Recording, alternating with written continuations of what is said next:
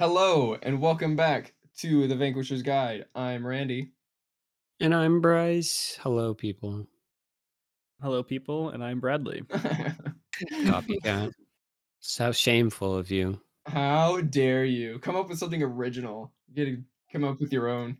I, um, if you didn't know, I'm on a podcast that does um, retellings of stuff that's already ex- in existence. So You're talking about that's the most original thing ever.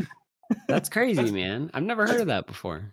You should it's start doing that. That's podcast. It's a pretty interesting. Uh, it's actually the best podcast on the market right now for um, learning about folklore and creatures, and uh, Oh, yeah. especially like card game creatures. It's it's really good. I was gonna say specifically gnomes actually. Oh yeah, Uh uh. Well, Card actually, game creatures. Like, since there's no lore to that. Get out of here. oh, I guess you're right. Little do you know, you guys are doing the most subtle setup I've ever heard in my life. It was so well done. Uh, so this week we're actually going to be talking about a card game creature Wait, from a a yeah, it's a little known series. Nobody's really have, have like it's not doesn't Yeah, have the biggest it's pretty play group. minor. I mean, like, Yeah. it's pretty forgotten, honestly. Like, yeah, it was the the card game started out in like the 80s, 90s, and it was like pretty cool back then, but like it's kind of died off recently. Uh, we're talking about Magic the Gathering, and no, uh, which that- is not a dead, a dying game. Very, very much yeah, alive. Yeah, it's very, very much alive. Bigger and better than ever, I suppose. Yes, very sarcastic. But so with that, we're talking about a creature type in that series that's called slivers, which are very I hate cool. those things. They get stuck in Uh, my fingers at work, and then I. Yep. It's terrible. See, I hate them for different reasons. I hate them because Randy has a deck of them, and I don't know what you're talking about. every single time. That's that's just nonsense. High propaganda. Uh, Whenever Randy pulls out his sliver deck, I'm just like, all right, I can um I can probably play like three lands and then I'm just gonna like start another game. Right. you just probably all I start over. It's that's the most exciting way to play, isn't it? You just play a couple lands and then you just start over. Quick and I love it. painless. uh-huh. Uh yeah, so this week we're talking about slivers, not splinters, or slizzers, or slizzards, which is from that song, which I still don't know what it is. Oh, But- it's probably a drink or something. But I regardless, don't I think I've done research or I've like looked up a little bit and I could not find anything of what that is in that song. I have no idea what she's talking about. But maybe it just rhymed, you know? it probably was just a word she thought rhymed and thought sounded good. And Just it's totally nonsense nonsense. It just rhymes though. I mean, Borge, you know? You need to rhyme with orange, just do Borge. uh, I mean, which one's worse, making up a word or just rhyming a word with itself? I don't know yes, which is I, egregious. I would I would say rhyming a word with itself because if somebody calls you out and is like, "Hey, what the heck is a slizzer?" I, I googled it and it's nonsense. You're like, "No, no, no! It's just like between me and my friends. It's like this Yeah. awesome drink. You got to try it." and then you just gotta on the fly make up a drink. Yeah, and then just be like, "Yeah, it's just uh, Coca Cola and rum," and you're like, "Wait, That's, that already exists.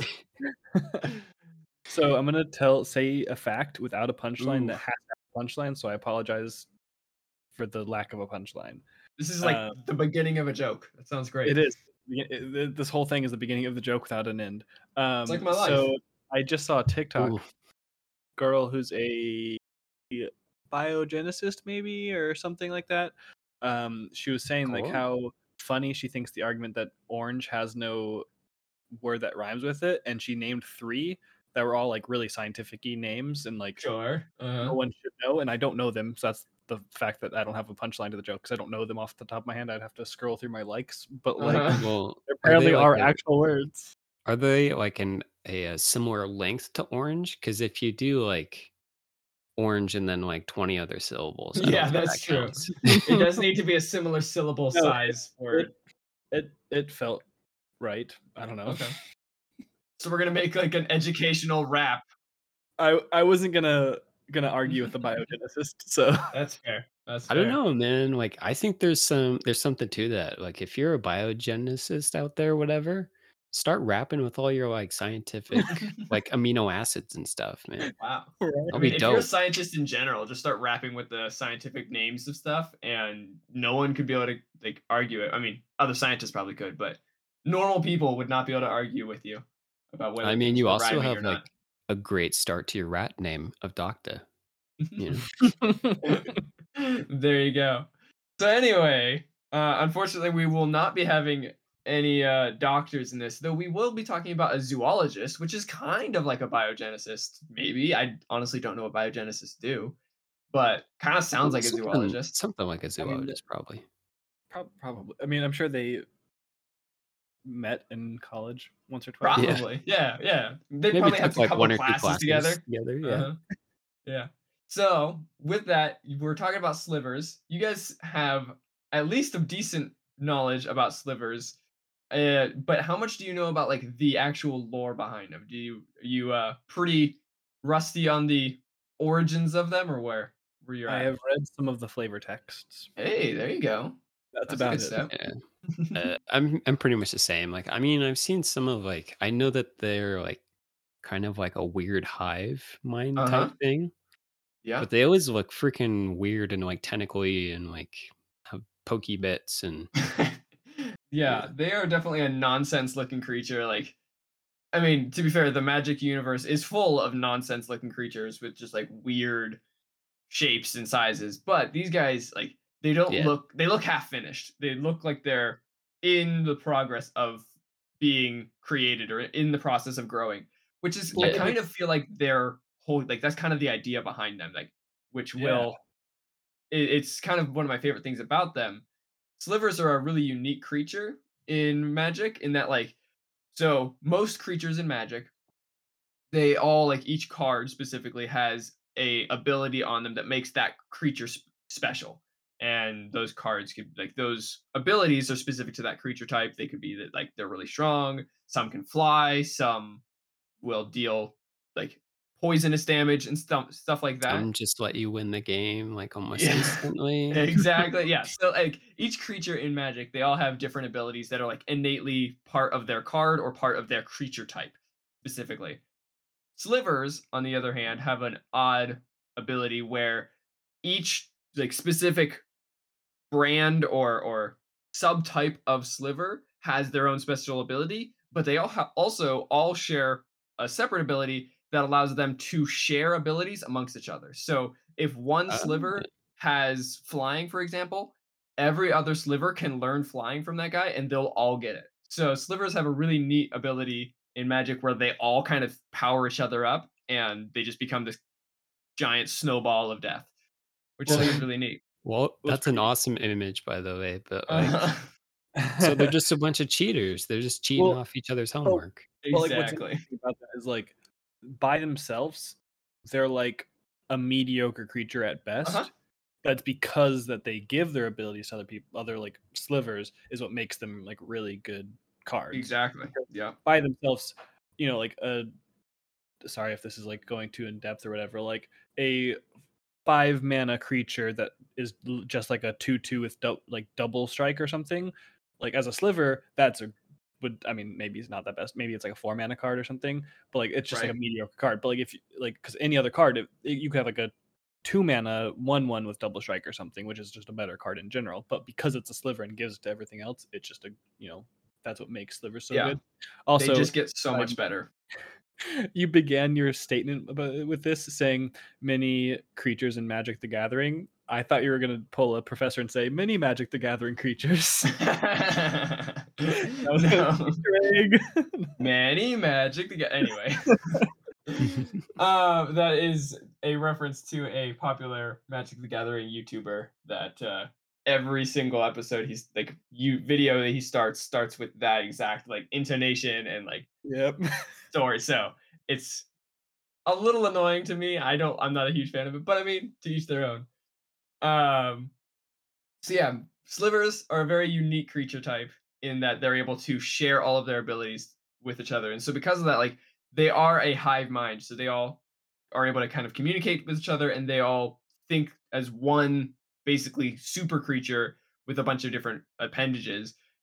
But they there is kind of a drawback to that ability uh, in gameplay wise. That is in world it's not really that big of a deal because all slivers are all in one hive and all of one mind and it doesn't make they're all fighting together uniformly but in for gameplay the trouble is is slivers on my side of the battlefield, slivers that I control give all of my guys powerful abilities and they all get, get stronger. But problem is, is all of my guys also make all of your guys stronger as well because all slivers give all other slivers abilities. And so because of that, in a while. I, yeah, because they just like, if I'm playing slivers and you end up playing like if if I have like 15 slivers out, they're going to be super powerful. And then all it takes is you playing one sliver on the battlefield and you get all the benefit from all of my hard work.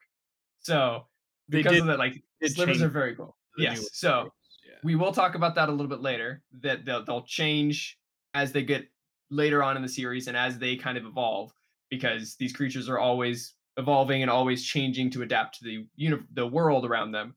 But their initial brand, their initial breed, was they just kind of blanket helped everybody, and it made for a lot of really scary combinations of creatures. But that being said, you also said that um that they all kind of think as one. So does that mean Mhm. that they don't have like any individuality themselves? Um, I it's kind of hard to tell because we don't really like they're not really super Yeah, I don't imagine they're much Intelligent creatures? Conversation. yeah, exactly. So like they're not really talking much, eh, which although we will get into later, there are some that are more intelligent. But that being said, most of them, almost the entire species is more animalistic than anything. We never really see them doing anything of intelligence. So it's possible that they can have some amount of sentient thought and just like they all kind of are like sheep where in that they follow each other but it seems like it's less of that and more of they just like they travel as a pack and they think as a pack because we only we never really see any of them going off on their own to do their own thing that it's always you get one and you get them all basically from what it seems like but that being said slivers this is a lot of, it's a lot of preamble for a creature that we still don't know what they look like. Um the like we mentioned they kind of look a little bit unfinished which i feel like is kind of a homage to the fact that like they are a creature that's always like adapting and changing and manipulating themselves to be what like the best thing for the situation they need is. So because of that their base normal look is a creature with a armored vertebra body like one single like spine going down the middle with a bifurcated tail on the end kind of forks at the bottom Ooh. and then they've got one single like almost like scythe like talon for a hand and only one hand on one side of its body and then it's got a triangular like beaked head that comes to like an armored point at the front and then it has usually most of them have like two like spiked or horns on the back of their head that gives them a very pronounced like v like looking head Hmm. uh These guys are organic, right? Because this looks pretty mechanical. They do. They do kind of look mechanical, and and they actually, as they start to evolve and as they get older in the story, as we progress through their history, they will get starting to look more and more mechanical uh, as they evolve. But I think that's more of just like they start to take on other attributes of like more defensive like creatures, like crabs and stuff like that. Oh, And so because of that, they start to like develop almost armor looking stuff that kind of looks like machines, but they are organic creatures, yes. So that's the standard look for a sliver. But like we said, all of them have their own abilities that they can kind of teach to each other. And so because of that, like each sliver can look different from the other ones by itself. For example, if a sliver has the ability that it gives flying to other, or that it has flying and therefore shares flying to other slivers, that sliver might actually innately have wings on its own and therefore could then teach others to be able to have wings and stuff like that. So like they all have some differences amongst them, but they all kind of stick to that general body shape of like a weird pointed head, one singular arm, and then two tails. But mm. That's again something, yeah, it's something that will change as we get later on in the story a little bit. But that's the that's the at least initial look and the one that's the most consistent across all of them. Well, So- that like just baseline as like an idea or concept for an entire species is really cool. Oh yeah, Um, it is. It that, is a like- very neat creature. because like I- Yeah. in, in the sense of if one has flying, it has wings. Like maybe it doesn't give it like an individual like personality, but like it does make it like an individual, right? Yeah. One like has double strike, maybe has the two arms or something. Uh huh. what- it would be, but like like it, like wh- while it does have this mold, it's still like there's still individuality, and it makes this species Yeah. just pretty pretty fun. Exactly. Because like and I've said this a couple of times, they all are constantly evolving and are all constantly changing to adapt. And so because of like one may be in a different area than the others, and so for him it's useful to be able to fly. And so he develops wings where others are never in that area. And it's because that they never need have the need to fly, so they never develop wings. He then did. They're basically like normal creatures, they are evolving, but these guys do it on a massively like sped up scale. They're doing it so much quicker and they can learn from each other and be able to do it instantaneously to each other or for each other, which is really neat to me. It's kind of crazy that, like you're saying, it almost seems like they can teach each other to evolve.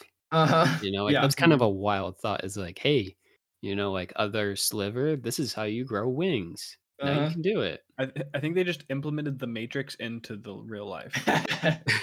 yeah. So that's like that's the gameplay explanation for it. I don't know the lore explanation of like how they're like teaching each other abilities and like doing that like that kind of mechanic whether like they are able to like, like just look at another sliver and then copy the ability. I don't know if that's the lore explanation or what it is, but the gameplay explanation like, anyway. Telepathic link or something. Yeah, possibly. But the gameplay explanation anyway is like as soon as one appears with one ability, all of them get that ability.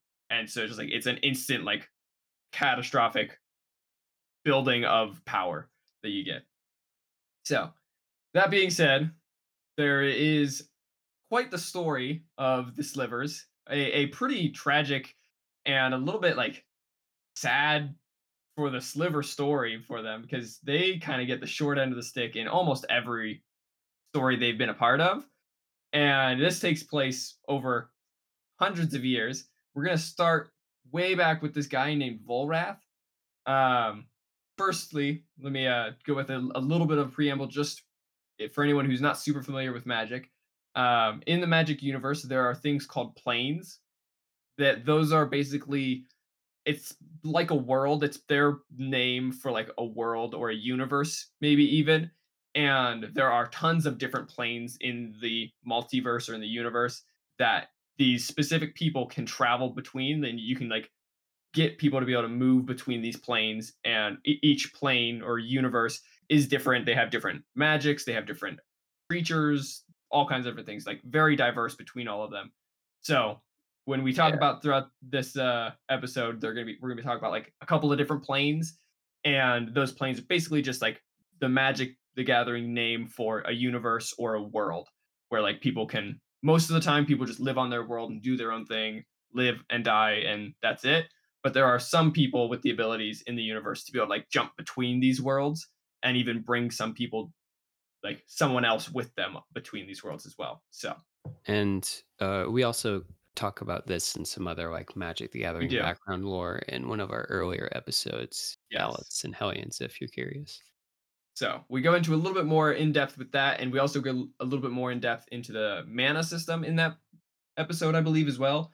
Yes. Uh, so th- that doesn't become a major thing in this episode, so it's not that big of a deal. But if you want to learn more and you want to go and listen to that episode, or slash haven't already, go ahead and listen to that. It's very very good episode. But so that being said, we are going to be following a guy named Volrath.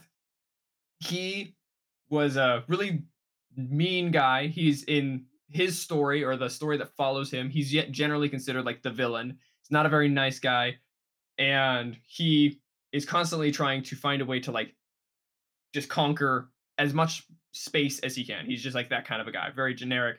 Conquer the world, conquer every plane he can get to. I mean, I and bet he's pretty ethical, you know, and he cares about everybody's feelings while he does it. so- Totally, absolutely, yeah.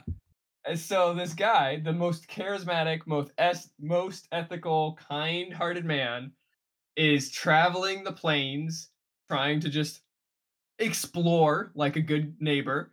And he goes, stumbles across this plane that no one had been to yet. Basically, an uninhabited. Like if if you think about regular world, he basically stumbles stumbles upon like an uncharted island and he just like finds this plane no one had been to, and on this plane he discovered these slivers. There were these creatures that were changing and, and evolving on their planet, and they were the dominant species. Like they were the peak of the food chain.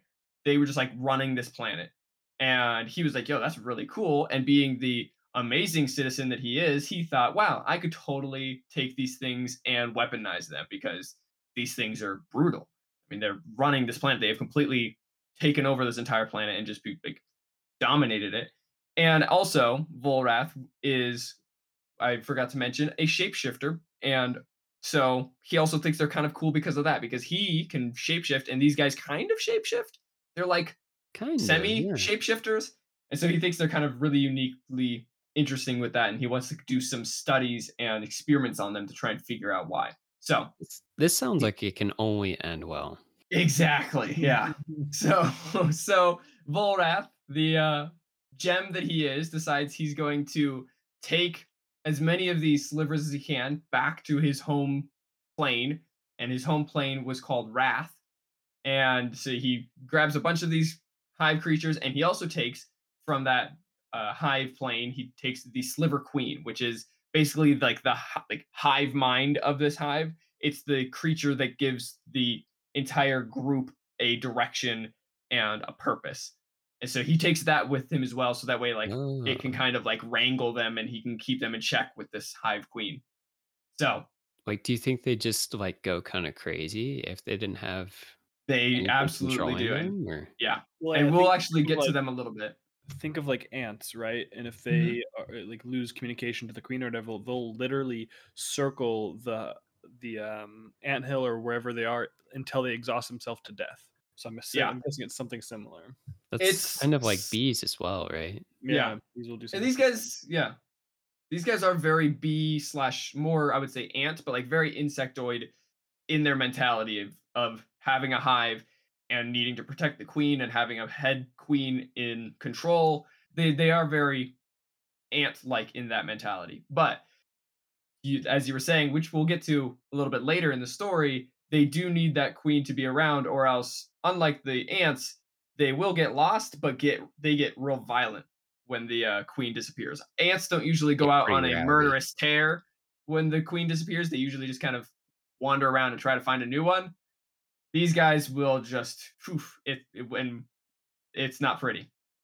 But thankfully, Vol- Volrath, well, well, maybe unfortunately, Volrath at this point was smart and he brought with him the Sliver Queen, so that way he didn't run into that problem.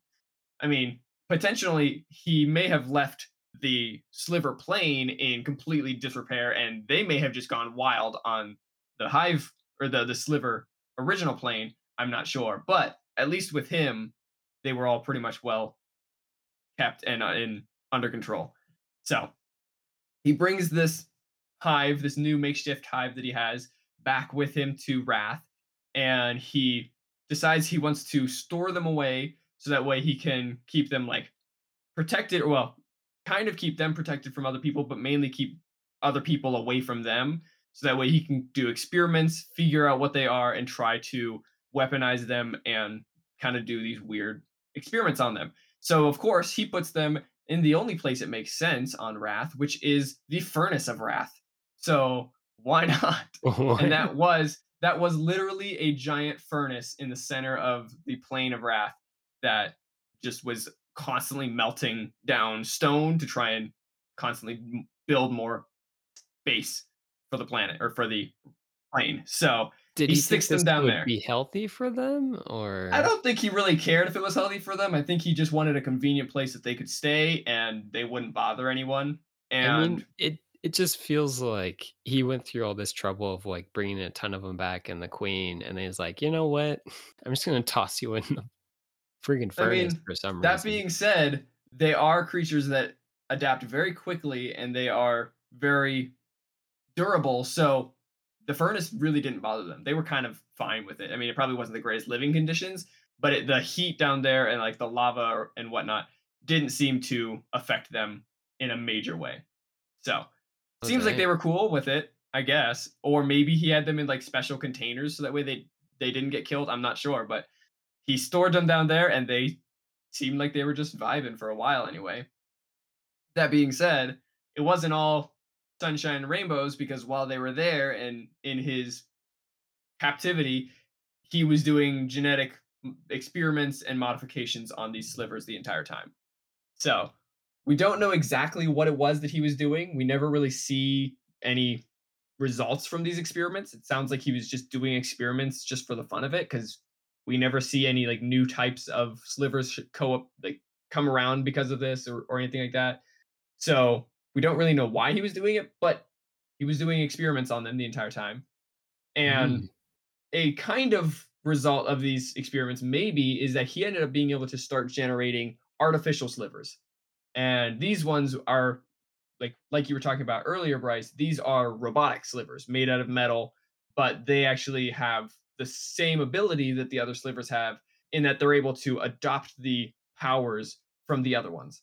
Uh, that oh. being said, they're kind of like a an inferior version of the regular hive because these guys have no innate ability of their own. They don't give anything to the, the hive, to the brood. All they do is they just soak in new abilities and pump themselves up and they don't give anything back. So So he like essentially just like reverse engineered his own slivers. basically, yeah. Yeah.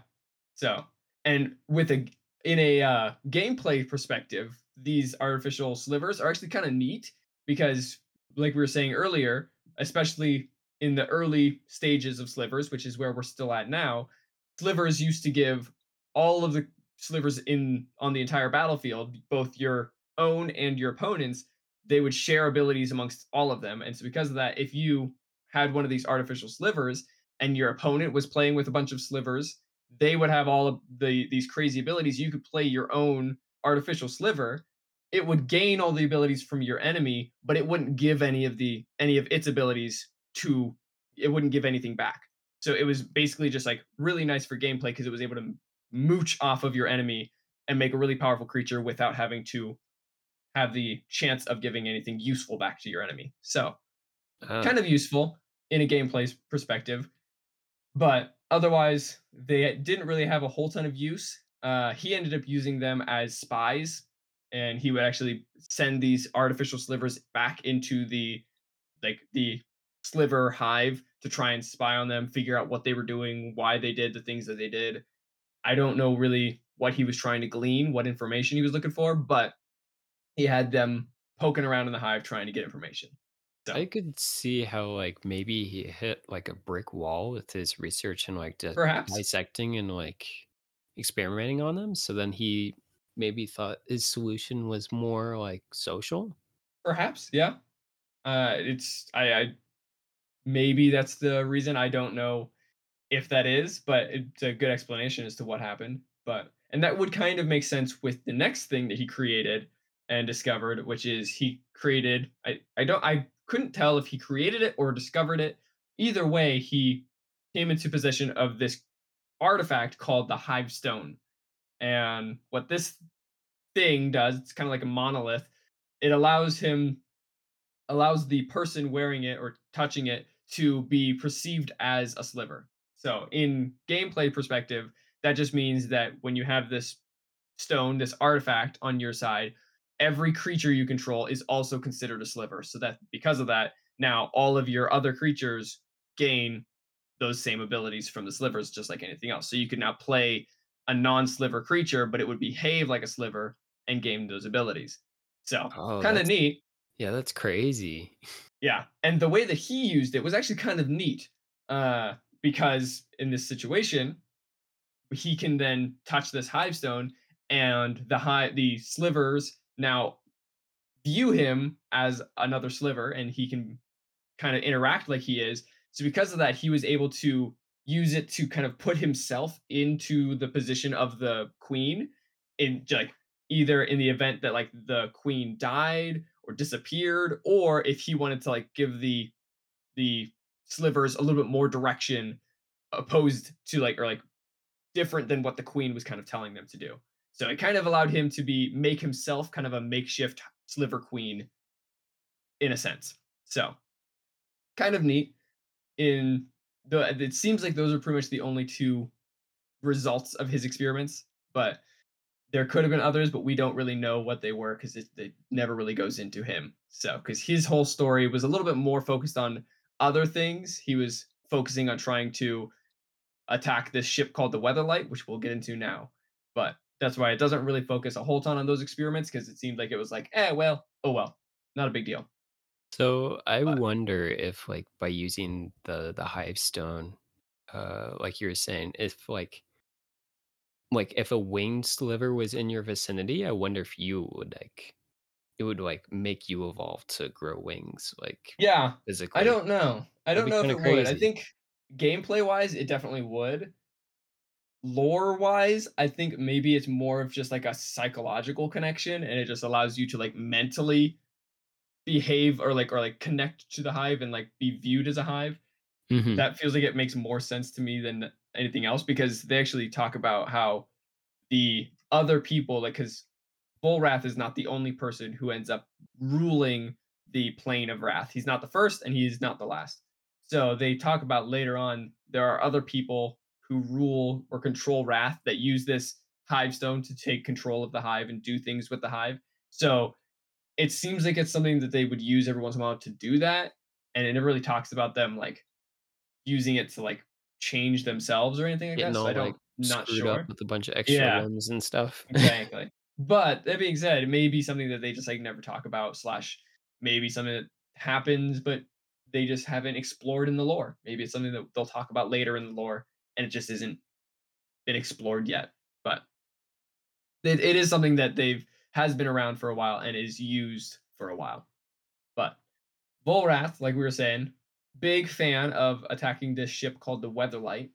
Uh, and that is a whole story in Magic that we won't really get into. We're not gonna dive deep into it. It's pretty It's really wild. Yeah. But the I'll, I'll give you like a quick rundown of it. The Weatherlight, really cool ship, had a really cool crew, and the uh unique like thing about the airship, Weatherlight, right? yeah, yeah, the unique thing about the Weatherlight is it's an airship, flies around, which makes sense because if you're like traveling between these worlds, basically, it's basically like a goofy looking spaceship, if you will. Um, and the Weatherlight, it also had a thing. It, it carried around this treasure of artifacts that they called the Legacy. Uh, it was a collection of tons of different artifacts. Not just it's not just one artifact, but it's a bunch of them that, when put together, can make like someone superpowered. It like gives you tons of abilities, So it's it's like because of that. the uh in- Infinity Gauntlet. I, I knew you were gonna say that as you said that. I was like, yeah, kind of like the Infinity Gauntlet, but like it was not on a glove. It's like a bunch of different stuff, and like one's a Oh, sword and stuff so like it that. It's like so it's an all infinity backpack. exactly, yeah. But so because of that, uh, Volrath was a big fan of trying to get a hold of that legacy and also just kind of tearing down the Weatherlight because I guess he had a bone to pick with it. He's So jealous, man. They yeah, never let him on the party ship. He was offended he that none of his cards are worth the amount of a, yeah, monkey. pretty true. Uh, so yeah, he uh, at, at one point the Weatherlight is nearby. Rath is in his vicinity, so he sends out a bunch of hive or a bunch of the hive from the the or the, sorry, a bunch of the slivers from his hive. Said it backward. Uh, and he sends them to attack the Weatherlight to try and take it down. And in that miss- mission, he's able to capture the crew, or sorry, he's able to capture the captain, and also is able to take control of the legacy and is able to bring it back to Rath. And he actually stores the legacy, that collection of artifacts, down with the slivers in the uh, Forge of Rath. So Man, dude loves just throwing stuff in there. I know, yeah, down in down in that furnace, he just throws all of his garbage down there. But so he c- takes control of the legacy, and he is able to kind of deal a pretty decent blow to the Weatherlight. But the Weatherlight strikes back, and they're able to rally, and the crew works together to go back to Rath and try and find their captain, and also try and gain back control of the legacy. Uh, in doing this, during this mission, the, a couple of members of the crew realize how the sliver mind worked and like how like their hive communication worked and realized that they could kind of communicate with them and like they weren't evil beings necessarily they were just like kind of basic animalistic but they could be reasoned with So they kind of fight their way down into the furnace of Rath, and one of the members of the crew on the Weatherlight was a guy, well, a, a robot, a, a golem named Karn. And if you're familiar with the Karn. yeah, if you're familiar with the Magic universe, you you probably have heard of Karn once or twice. He's Yeah. a guy that's around forever. He's he's always around, always doing stuff, and Yeah, he's Mr. Restart Yeah, the game and exactly. time by like 30 minutes. yeah. So he's a big player both in game and in the lore. And this is one of like the more early times that we ever see him is when he's traveling around on the Weatherlight. And so Karn making his uh early debut trying to help out the Weatherlight, he goes in front of the Sliver Queen and tries to like kind of bargain with the Sliver Queen. And he argues to the Sliver Queen that this legacy, the collection of artifacts, are just as much a part of him as she is a part of the Sliver Hive. And so it would be cruel for her not to give him back the legacy because that's like that's part of him. So she's like basically holding his children hostage. And she relents. She's like, "All right, cool, sounds good," and gives him the legacy back and they peace off. They disappear off into the sunset again with the uh Weatherlight and the legacy all in tow. Man, So, you gotta- you gotta love it when, like. Your, I don't. I'm guessing he would have been used. Like you could consider the slivers like his slaves or whatever. You gotta hate when they like turn on you. I know, right? I was gonna say you gotta love it when the guard dog doesn't guard very Yeah, well. like, yeah. I like. I know you like control me, but like these guys are pretty good. They can, But they can no pass. They got some Yeah. good arguments, you know? and Dominaria, really big plane, a lot of people, a lot of magic, a lot of really cool stuff going on in Dominaria. And Rath is actually an artificial plane. It's like a, a fake Oh, universe that they made that people created. And it's the like whole plan of it, right? kind of, kind of. Um, it is like an organic planet, but like it's like they're building it as they're going. It's like it's not made out of metal, but it's like being created through magic as they're making like as they're working on it. Okay. And so because of that, the whole plan for Rath was they were going to create Rath nearby Dominion or n- nearby Dominaria, and once they got it large enough that it would be similar size as Dominaria, they would combine the two and like they would kind of interlock them over top of each other. And in doing that, they would kind of like because Rath is not really a full real plane, it would be able to nest in on top of Dominaria, and all of the soldiers and all of the people on Rath would be able to kind of hitch a ride onto Dominaria instantly. And so because of that being Volrath, he saw that as the perfect way to get a massive invasion size, like force, straight onto Dominaria immediately. Uh, so that was what he did. This point is all to like conquer Dominaria. Exactly. So he creates this like, which is what a plan. He creates an entirely fake planet, basically, just so that way he can invade another planet by just like interlocking them over top of each other. Man, the So- long con is strong, dude. Really, really crazy. So yeah, that's the plan, and that's like now we're getting to that point where he's doing that, and this the plan or or this execution of this plan is called the Rathi overlay, which is where he's overlaying Rath onto Dominaria. Problem is, unfortunately, the slivers kind of get like boned in this situation because Rat or uh, Volrath doesn't really care about the slivers at this point anymore. He's got an entire army to take over Dominaria, so he doesn't really pay attention to what's going on with them. So when the Rath or the Rathi overlay happens, the slivers are transported to a section of Dominaria called Urbog and or Urborg, and that's a kind of a not great place in Dominaria. It's real war torn. There's a lot of necromancers and like evil magicians going on, and they're always fighting there. So not only is it like a bad place to be, but also to make matters worse, like more than like almost 90% of the slivers in this transition, when they got brought over to Dominaria, they got put down directly in the heart of a volcano. So like all of the slivers just died immediately as soon as this happened. So unfortunately, yeah, it was Kind of they kind of got interesting. that they would die in a volcano, but not in the furnace of Rath. Yeah, this that's where it, it doesn't make a ton of sense to me for that unless like they were being like held in the furnace of Rath, but like in like containment cells or something like that. So like they were down there, but not like in the lava, perhaps. But so I'm not sure if that's what it was or what, but all I know is when they got brought, over to Dominaria, maybe Dominarian uh, volcanoes are just built different. Yeah, they're just So- super crazy. Like Because as soon as they came over, they just freaking melted instantly and died. all of them died.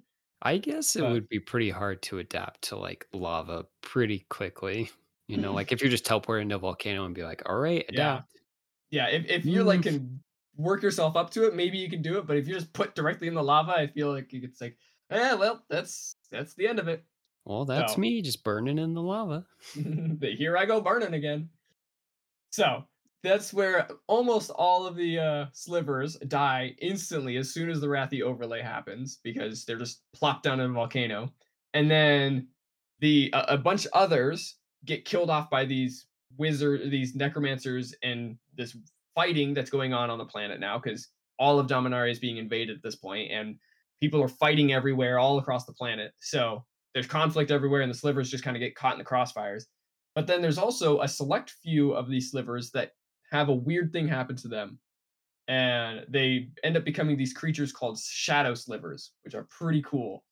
Uh, and- and what these guys are is basically they get caught in between the two planes. They get caught, they're not fully in Dominaria and they're not fully in Rath. They're like in the middle. So they're not really in reality at all. So because of that, they're like these shadow creatures that are just kind of wandering around the world and they can only really interact with other things that are in this like mid world dimension and so because of that there's actually one other like town that gets trapped in this spot as well called the city of traders it's it was a town in on Rath that didn't make the transition over and so apparently from the stories it sounds like these shadow uh, slivers just annihilated this town of the city of traders just like ripped them apart because they were the only people they could d- interact with. So sounds a little unfortunate for these guys but them, yeah. uh, but it was a really cool like weird kind of how like side breed of slivers that only exist only existed for a little while. They're not like a long standing thing but they're really neat to me. And they just kind of go on a tear Yeah, it's kind of crazy that they adapted it to being like uh torn between two different realities and were stronger Yeah. because of it. and and i don't think it was necessarily that they adapted to it i think they just kind of got stuck in between so i think it, it wasn't because like there's other people like there was regular humans or whatever rathians uh, if you want to call them that also got stuck in this world and theoretically they could have lived and just done their own thing but problem is a bunch of slivers came along and just ripped them apart but like i think it was less to do with the fact that they like could evolve to become that and they just like they got stuck in between and just kind of got screwed over in the in the transition between the two. But regardless, very cool creatures and very neat story. But unfortunately, that is kind of the end of slivers for a long amount of time. Uh, the next time we see slivers isn't for a 100 years. So Oh, after that, the whole war on Dominaria has kind of settled down. Uh, the invasion has been sorted out, and life is kind of returned back to relative norm on Dominaria. And with that, there are this there's this group of wizards that decide to do some like ecological or uh, archaeological digging and experimenting on a island con- called Alteria, and there's also like a side little offshoot island off the coast of Alteria that they also do some experimenting on. And so the these wizards they developed or uh, were part of a group called Project Riptide, which cool name for a, uh, yeah, a pretty cool secret project, project. name. Yeah. And it, as part of this, they actually end up digging up a bunch of sliver fossils because they a bunch of slivers died on Dominaria a hundred years ago, and so now they're digging up these slivers that died in the transition over to Dominaria. Well, I And think that's a bad idea. yeah, exactly. I mean, I feel like this is a plot in Pokemon as well, right? well, even more than a plot in Pokemon, this is a plot from the one and only Jurassic Park because clearly these guys they were focused too hard on whether they could. They never really bothered on whether they should. Yeah. And so they went to task on trying to bring these slivers back to life. So, congrats. They could do it, but problem is they didn't know how important the sliver queen was to the slivers. So they brought back a bunch of slivers, but they didn't ever make a queen for them. So, as we mentioned earlier, they kind of went crazy. They the slivers went rampant, running across the island, just like tearing across the countryside because they were trying to find their sliver queen. Problem is that there wasn't one, so they just were ripping across the country for nothing. Uh, because of that, all of Project Rip- Riptide got killed off, everyone on the island, and then because like they had kind of taken over that island, they started looking for other places to spread out and look. And at the same time as this is happening on Dominaria, there's also a really, really powerful artifact called the Mirari. And this artifact, this Mirari, was basically like a wish engine, if you will, where like its whole thing is like if you touched it, it would just give you whatever you wanted. But problem is like usually it would take something as well. It would it would kind of curse you at the same time. Regardless, anytime you say wish engine, people are there for it. So like people were using this thing all over the place, and there's just massive like waves of magic that are blasting out from this thing. And Sounds the like slivers time. exactly yeah very fun the slivers they can feel that they can feel those bursts of magic and they kind of confuse it for messages from their sliver queen so they cross the ocean over to the mainland and they start ripping across Otaria now. So first they took over that little tiny sub island off the coast of Otaria, and now they just start ripping through the actual island of Otaria. And so they're just tearing through the world, and it's be- it becomes like this massive like it's basically Jurassic Park. It is almost exactly one for one. They just did a bunch of experiments, didn't pay attention, and now the dinosaurs are out and they're just killing everybody in sight. So it's kind of brutal. But with that, then, because they have no queen, they have nothing, there's nothing to stop them. But there's also a bunch of other conflict, as usual, breaking out across the rest of Dominaria, mainly because of this Mirari, uh, because there's a bunch of people trying to get a hold of it. And there ends up becoming this massive war across Dominaria again. And again, a war that doesn't have anything to do with the slivers. They just kind of get caught in the crossfires.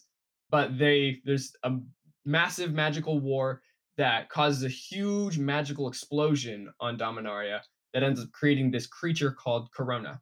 Not the not the disease, and also not the beer, a separate Karona, spelled with a. K. A giant beer just walking around. We So it- created the corona. exactly. So they creates this separate thing, new entity called Karona. Um, well, not new to the magic universe, but new to our understanding, uh, called Karona. And this being is basically like magic personified. It's like basically like the god of magic. And it's like it has been created several times in the magic universe before this, and it just kind of shows up whenever whenever there's like a lot of magic, and it just coalesces and creates this creature. Uh, so massive explosion happens, co- creates Karona, and in that explosion, almost all the slivers get killed off again.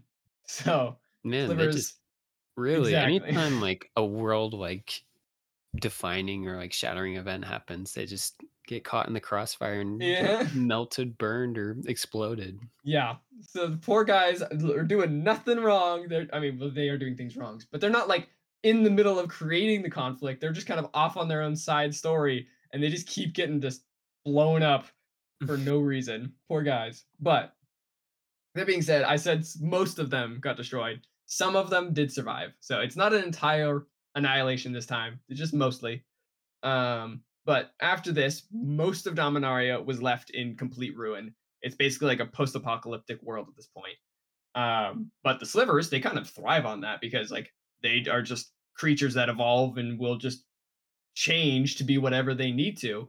So they continue surviving. A small group of the slivers, actually, there's some survivors left after the explosion. They all kind of fuse together to create this like super being called the Sliver Overlord, which is pretty cool. And uh, it's kind of like their somewhat replacement for a Sliver Queen because they don't have a Sliver Queen right now still. So they kind of make one of their own by a bunch of them fusing together. But along with that, there's also a bunch of slivers that kind of show up out of nowhere because with this magical explosion, not only did like the world get blown apart, the magic world kind of got blown apart as well. And also like time got kind of ripped apart temporarily for a little while. And so because of that, a bunch of slivers from the past got like pulled into the future back into like this post-apocalyptic world. So, which that kind of sounds unfortunate for them, but now we have more slivers in the world. So, huzzah, I suppose. I mean, say what you will about the slivers, but man, are they they just keep on coming back. Uh-huh. they're just never ending for real. kind of goes to show from what we talked about at the beginning of how they're able to adapt and survive. I mean, that seems to be a theme throughout, whether Yeah. you know, the, because of you know just whatever situation they're put in, and they're always kind of beaten back or whatever. Like, yeah, that might be true, but like they just they keep going. Yeah. Yeah, And but like even beyond that, you know, it's just like so they were killed off once, and then they were resurrected from their fossils, and then they were killed off again, and then they were literally brought through time by like no Mhm. cause of their own.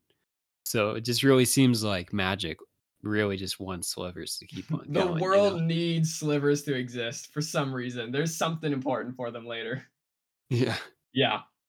And so with that now, because now they are back in and kind of better than they have been in a long time, because now they're free on the world. They're not being held down in a, a prison volcano and they're not being like I guess they're not dead. So there's that.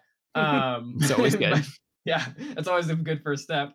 But so because of that, now they're like just free to roam around in the world. And so we start to see a lot more diverse slivers coming in. And this is when we start to see them start to break the mold away from that like classic arrowhead face and single arm and stuff like that. We start to see new ones. They also start to generate really unique abilities that are like kind of copied abilities from other creatures in the world. Uh, for example, there's some of these slivers that kind of they see the vampires on Dominaria because there's a pretty big vampire population on Dominaria, and they see these vampires doing their thing, sucking the life essence out of people to be able to get strengthened, and those slivers copy that ability and they generate life stealing abilities very much similar to vampires. And there's also a couple other uh, slivers that see this kind of magical bird in the magic universe called birds of paradise. Uh, and these creatures, these this bird is able to Oh yeah. create mana on their own just whenever they want. And so because of that, these slivers see that creature doing that and they copy that ability and now they have this magic generating ability as well. So they start to kind of just like iterate and experiment and evolve on their own just by based off of what they see in the world around them, which I think is really really cool. Uh, But kind of a side tangent is that like with kind of that being known is that like if they're just put in an environment with another creature that they're able to like adapt to almost like copy their abilities uh-huh. like that always kind of poses a question of like what would happen if they were in like a same area with like Eldrazi which is a like a Oh no. the the eldritch horror kind of of Magic the Gathering universe they're really cool yeah.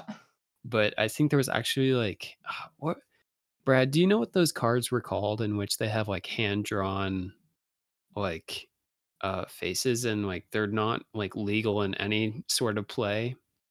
Uh yeah, But- oh yeah, ha- you're talking about like the uh unmade series or whatever. No, no, it's like um it's almost like their Uh, concept Playtest cards. Like they're playtest cards. Yeah, playtest cards. Is that there was a I think a Eldrazi sliver Uh-huh. Yeah. they it made and was. it's just Oh, like, like Annihilator two or something. yeah, it gives like all slivers like a Annihilator two or something. Oh it's just like absolutely like Uh. super broken.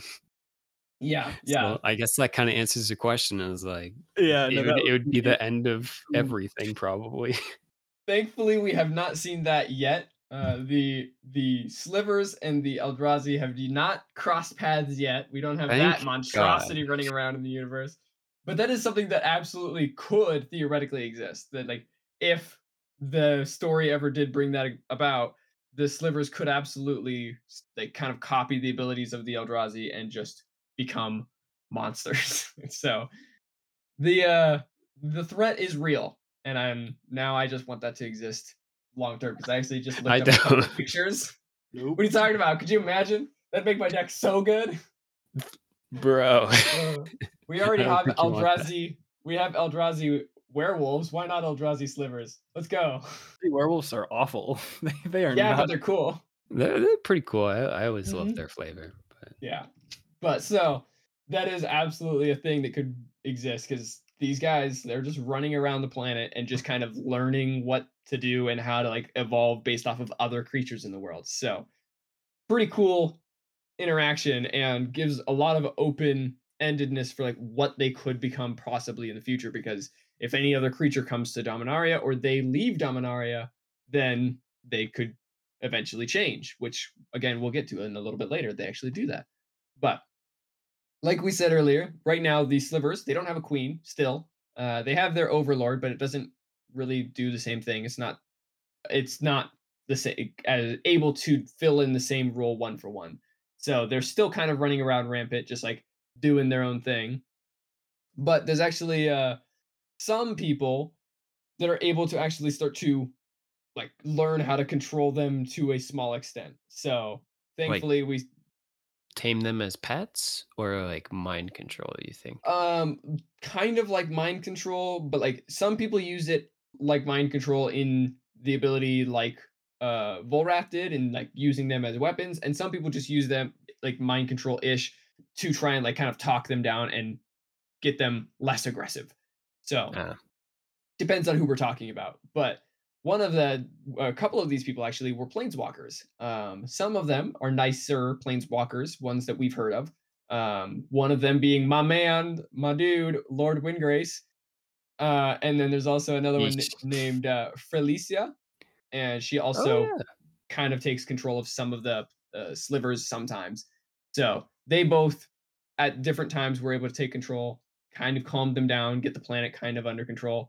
But then there's also another guy, which only controlled the slivers for a little while, but he was called the Weaver King, and he was kind of like a ghost. Like he was he was one of those guys that he also got caught in the in between transition between the worlds of Dominaria and Rath. So he's stuck in between. So he's basically like a ghost because he can't really interact with either world, but he's able to like use his like mental magic to be able to like get into Dominaria and affect the slivers through that. So he's able to influence them and take control of them and he uses them to attack some of the people that were controlling them or people that they were just like hanging around nearby so. That being said when they were being controlled by those couple of guys they were starting to become more sentient more independent thinkers which is kind of neat.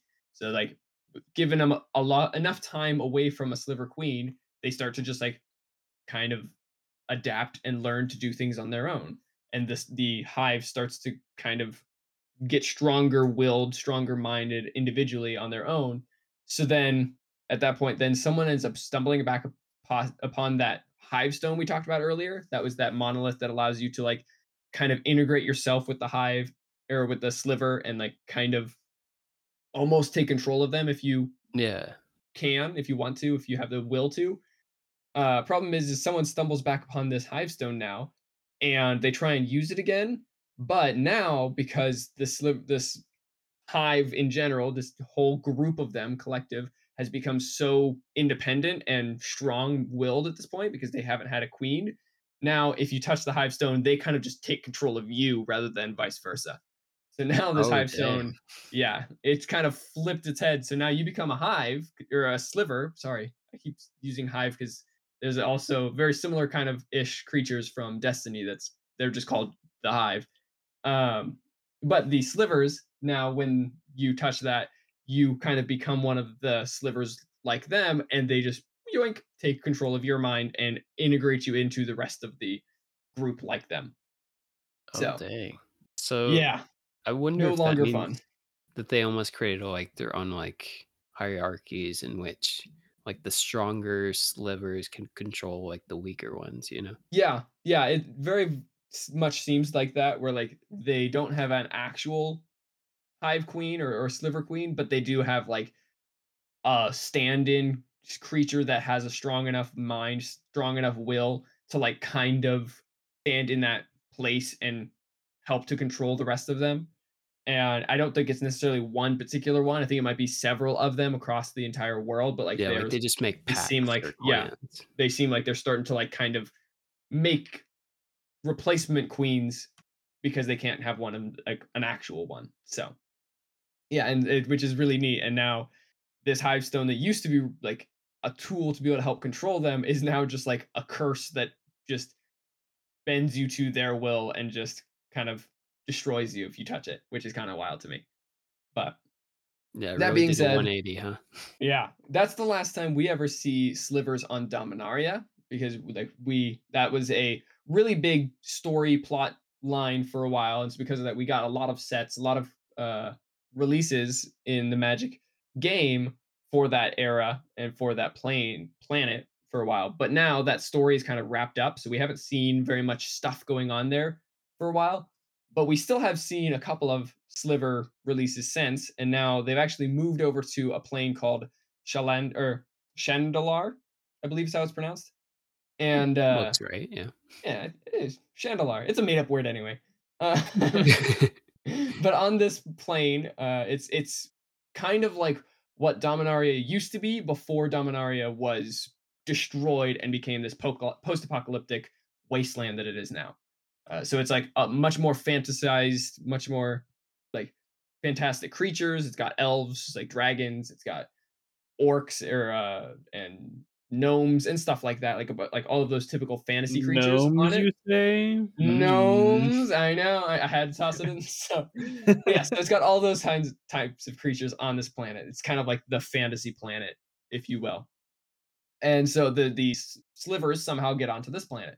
These guys, however, they do still have a sliver queen, uh, although in this one they call it a sliver lord, um, and or the hive lord, sorry.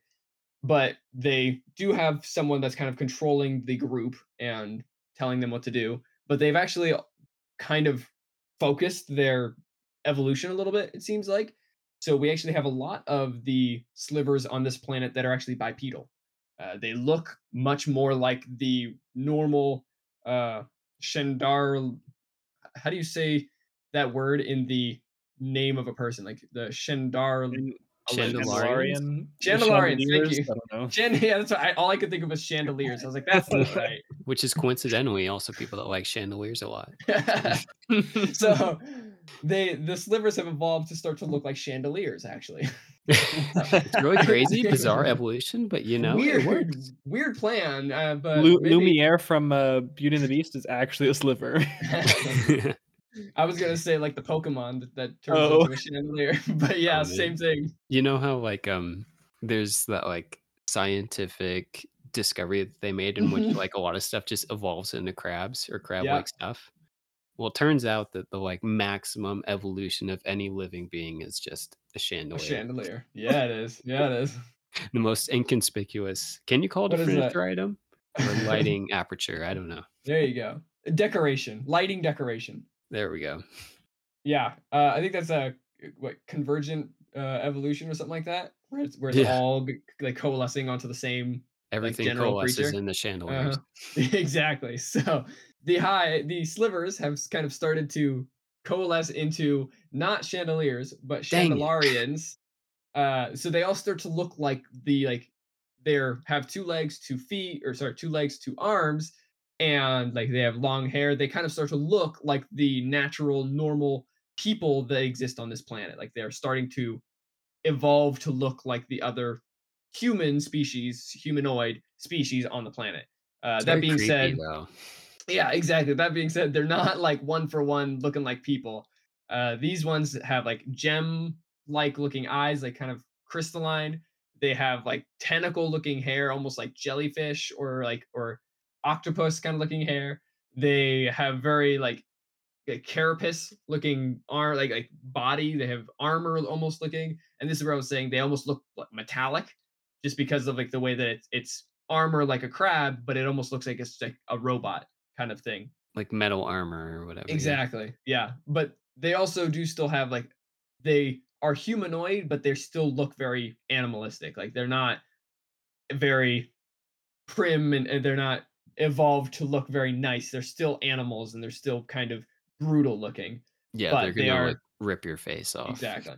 But they also have also at this point learned they've evolved to be able to generate a language. They have a speech that they have amongst each other, and they, it's described as like a chittering, like kind of weird, almost kind of what I would imagine insects to speak like. So, Hmm.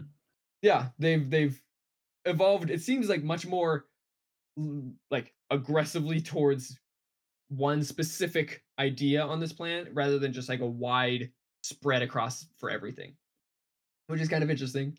Uh, that being said, there are still some on this planet that are the classic arrowhead looking one arm creatures. Uh, they actually are kind of divided into two groups. They call them broods. There's the lesser brood, which is like the regular triangle heads, and then there's the primes, which are the bipedal humanoid looking creatures that So are like starting a, to look like them. a Lord of the Rings situation between orcs and like goblins. kind of, kind of. But like I don't think it's like I don't think there's necessarily a hierarchy among them, like thinking they're better. I think it's just like some have evolved one way and others evolved the other way. Just at this point now, it's divergent evolution where one's going the, the other way. So I think the Yeah. one's becoming like it's more like an- ancestral look. yeah, exactly. Yeah. They're going back to their roots, really getting into the grips of what they used to be. But it almost um, um kind of seems like some favored like the specialized evolution mhm, where like the primes are favoring more of like a more like universally adapted Uh-huh. approach you know kind of like how humans are versus like just animals that you see out in the world where like animals Yeah. out in the world are like way more adapted to their specific environment but put them in any other environment and they'll suffer pretty hard whereas humans can kind of adapt to a yeah. variety of environments It's kind of like the jack of all trades, master of none. Whereas like the normal sliver is kind of like that master of every or of one specific task, and they rely on the rest of the group to fill in where their weaknesses are. These guys seem to like just be like, you know, I'm they're they're still very much part of a hive, but each one is more solitary and like they can kind of get along by themselves if necessary and be relatively okay, it seems. I agree. yeah that's pretty fascinating Yeah. So, and this is also, uh, although like it, this isn't the first time we've seen it. It's actually I forgot to mention earlier. Um, they also started to to do this while they were on Dominaria as well. Um, but this is where we start to see in game where they now no longer affect everybody, every sliver on the battlefield. Now they only affect themselves. They only affect yours. So now, if I'm playing slivers and you're playing slivers, only my slivers get stronger from my slivers, and your slivers get stronger from your slivers, and they don't interact across each other. So this is where that that line is starts to get drawn. It happened on Dominaria as well, and now the ones on uh, Chandelaria. It seems like it's more just. I don't think it's necessarily a lore per, change per, per se. It's more of just like a gameplay change that it made it so much more easy to manage in game. So they just made that the new standard for how they were going to run in game. So Yeah. but but maybe in like lore wise you could see that like maybe they decided to evolve in that direction yeah, it absolutely which could kinda be. cool.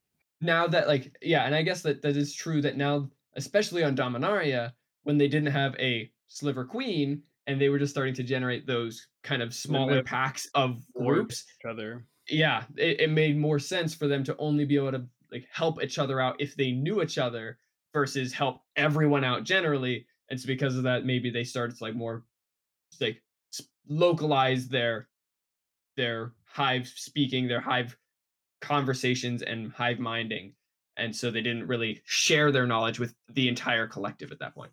Possibly. Yeah. There's not really any lore specifically saying that that's what happened but it's a pretty neat explanation and, and something that makes sense to me anyway. I'll be Yeah. accepting our uh, Wizards of the Coast um, employment offer. Yeah. yeah. My inbox is open if you'd like uh, to send me a, an invite. I would love to talk the details out so. But yeah so that's uh those are the slivers. They're very interesting and i think they're a really unique creature that has a very interesting story and although they're not like the biggest creatures in magic they don't have the like most influential story they're just kind of in stories all over the place and like they just like get mentioned and stuff across them and usually they're kind of getting shafted in those stories in that. But i think they're really cool creatures that have a lot of potential to become very very interesting i mean we talked about earlier if they end up running across the eldrazi then oof, We're all in it could be the end of the world yeah so I think that's very neat. They're uh, they're really cool to see, and I love. Although I, I don't love playing them because I feel a little bit bad because they're so oppressive. I do love playing them because they're very cool creatures and like thematically, they feel very neat to play. They're they're a very neat group. But Well, Yeah. I, I can say we haven't been back to Dominaria in a few years, so I mean, Uh-huh. the next time we go back, slivers have taken over. I, it's it's absolutely possible. I mean, that's like we mentioned at the very beginning of the episode. On their original home plane, they were the dominant species. Like they were the alpha and the head of the food chain. So I wouldn't be surprised if next time we go to Dominaria, they have just completely annihilated everything and just taken over. Because, I mean, how do you fight against a creature that just always gets better against you? So Yeah, because it seems like eventually they pretty much can win any Uh-huh. fight. they'll win given enough time.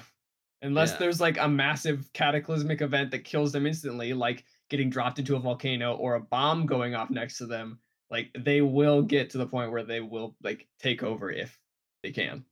So it is pretty neat. Yeah, I mean, Sliver lore definitely was a surprise, I'd have to say. Like, Uh-huh. I feel almost a little bad that they're kind of sidelined as much as they are. But Yeah. I, I think There's they're intensely fascinating, though. hmm I think so as well. And I, again, like we said, there's always the chance that we end up going back to one of the planes that they're on because now they're on two at least, possibly three if we ever go to their home plan. But oh, yeah. they're technically on two to three planes that we know of. So there's a chance we can go back and see them again and get some more information, get some, some more lore about them, and and get a full on story about them. But as of right now, that's pretty much all we got regarding them, and they're just kind of vibing. Yeah, I highly doubt that this is the last that we've seen of Slivers. Oh yeah, now. yeah. Maybe maybe the last we've seen lore wise for a long time, just because they seem to be focusing on other areas of the world, and they they seem to be wanting to focus on new planes more rather than going back to old planes. Yeah, But- that's true. With that being said, I'm I, I highly doubt they're just going to drop the creature completely. Like, there will be more slivers brought into the story later, whether they're fully integrated into the story or not. That's possibly something else. But Yeah. And the cool thing about Slivers is that they bring like their own unique flavor to whatever plane that they inhabit, Absolutely. whatever like magic mhm. card set they're in. So Mhm. and very versatile. I will say I do think that they're really neat. They feel similar to the flood, which we talked about a couple of weeks ago. Uh, if you Yeah, want to go listen to that true. episode, Yeah, I thought the that's- same. yeah, they're they're really cool. They kind of feel like the flood, but they're not like as completely like dominating and like a cataclysmic of a creature as the the hot the flood were. Like the flood, they would get onto a planet and they would just wipe out the planet, completely take over, and change the entire planet to fit their ecosystem, and they it would just annihilate all of the life on planet, both like human, both sentient and just animal and plant life. Everything would get destroyed. The slivers, they don't really do that necessarily so much. They just kind of adapt and become like the top predator on that planet, and then that's kind of where they just like, ah, we'll just vibe here as like the highest alpha possible, and the rest of the world can continue doing what they want. We're just gonna be the scariest thing on here. So Yeah. like I think it's a pretty cool take on like it's not a apocalyptic event them showing up. They're just like a creature that will be scary but manageable at the same time. So but yeah. I think that'll do it for uh this week for us. Uh thanks for listening so much.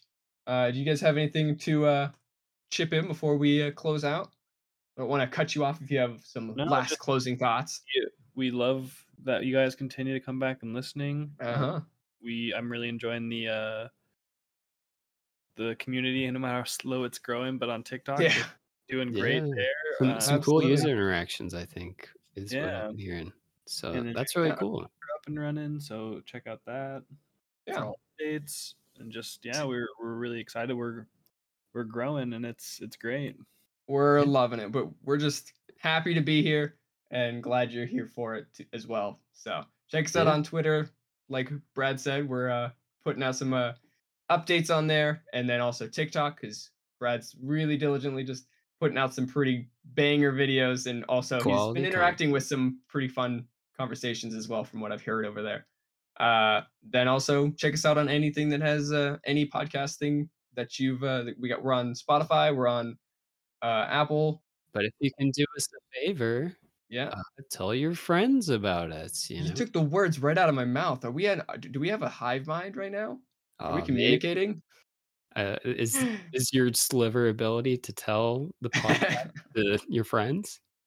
that is the worst liver ability. But yeah, how did you know? But man, our podcast would grow so fast. uh, but yeah, so share it with somebody that you know. Uh, maybe somebody who uh, either is really interested in getting into magic, or someone you think that was like likes board games or stuff like that. Maybe they've heard about magic and would be interested. I mean, if you have that one friend that never plays Magic but used to play Magic, this Hey, might be go. podcast for them. You know, because it's a pretty niche card game. So like maybe they heard about it once upon a time, but like it is pretty niche. So I'd understand them not really being all that familiar with it. but otherwise, I think that'll do it for us this week. And uh, we'll catch you next week with another episode.